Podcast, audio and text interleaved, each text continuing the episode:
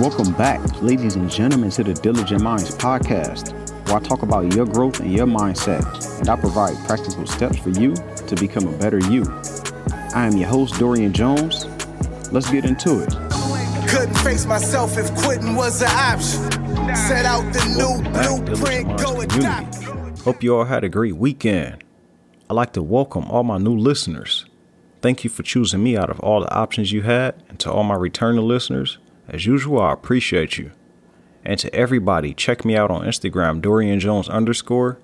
Also, send me that text message or just check out the show notes and join the Facebook group and get ready to get access to the free online course that I will be releasing. So go ahead and click the link in the show notes and check everything out. Reach out to me, text me, Instagram, join the Facebook group. However, you know, we all in this together. We all a tribe. So we're jumping into today's episode. We're talking about breaking bad habits. How do you break bad habits when you have those? You know those ones that you know are bad for you and you just you just can't help it. That's what we're talking about today. First thing you must do is choose something to replace it with. Don't necessarily try to get rid of it. Just find something else that you can do in place of it. It's something that you have to replace. It's a habit because you're fulfilling something. So find something else that will fulfill that that need or that feeling. Find something else to fill that void of uh, it being gone away. So once it's gone, once you stop doing it, what's something else is gonna take its place? It's like filling an empty space. If you move one big piece of furniture, you usually want to replace it with another one. Cut out all triggers. What thing sparked you to do that? What thing sparked you to to do that bad habit or to have that bad habit? How did it form? Now you need to work on separating from those things. Those are all the things that are gonna remind you of it. That's gonna trigger you. If if you drink or you don't want to drink and you're around four people that's drinking, you need to get away from them. Or are you around alcohol and you don't have the tolerance level, or you just don't have the discipline to say no? Don't put yourself in that position. It's one of those things where you just keep it simple. We tend to mimic the people closest to us. So, are you around people that that are trying to do the thing that you're trying to get rid of? So you need to become acquainted with people doing the things you like to do. What's the route that you like to go on? Who are some people that you know that are going on that route?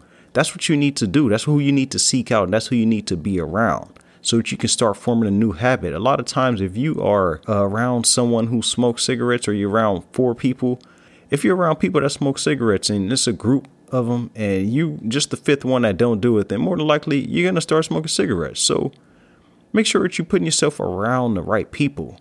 Since most of us are grown, it's hard to make new friends. So you just need to find a social group and find somebody with a common ground. Get a get a hobby or something. I don't know. Find something to do that's going to keep you busy and put you around some new people. Don't put yourself in a predicament where you try to make a sudden change. Let this change come over time. You cannot make that happen just immediately. Just because you change your mind doesn't mean that it's going to happen right away because you change your mind. We are creatures of habit.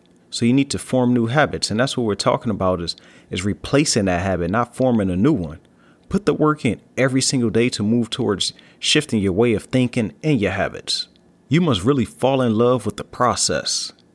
You have to really want this change for yourself. You have to really understand that this is a long process. This is going to be a process that's going to be hard. It's going to be long. It's going to take time. It's going to be it's going to be hard for you to do. It's going to be so hard because you're so used to it, especially if you're used to something from when you were a kid. But at the end of the day, you know what's coming out of that. Truly fall in love with the new you that you're working towards. Visualize it. Visualize that visualize that life that you want. And understand that in order to get that, you need to start ch- making those changes today. You need to start doing all the hard things today so that you're not repeating the same stuff in the next year. That's where you need to focus on. You need to look look forward to what's coming in the future. Look forward to what you want to create in the future and start creating it today. So that wraps up today's episode. I'd like to say thank you for listening. Don't forget to reach out to me and check out all the show notes down below.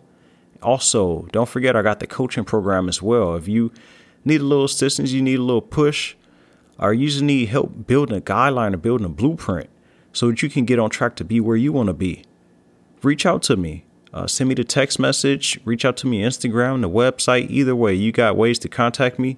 Feel free to reach out to me.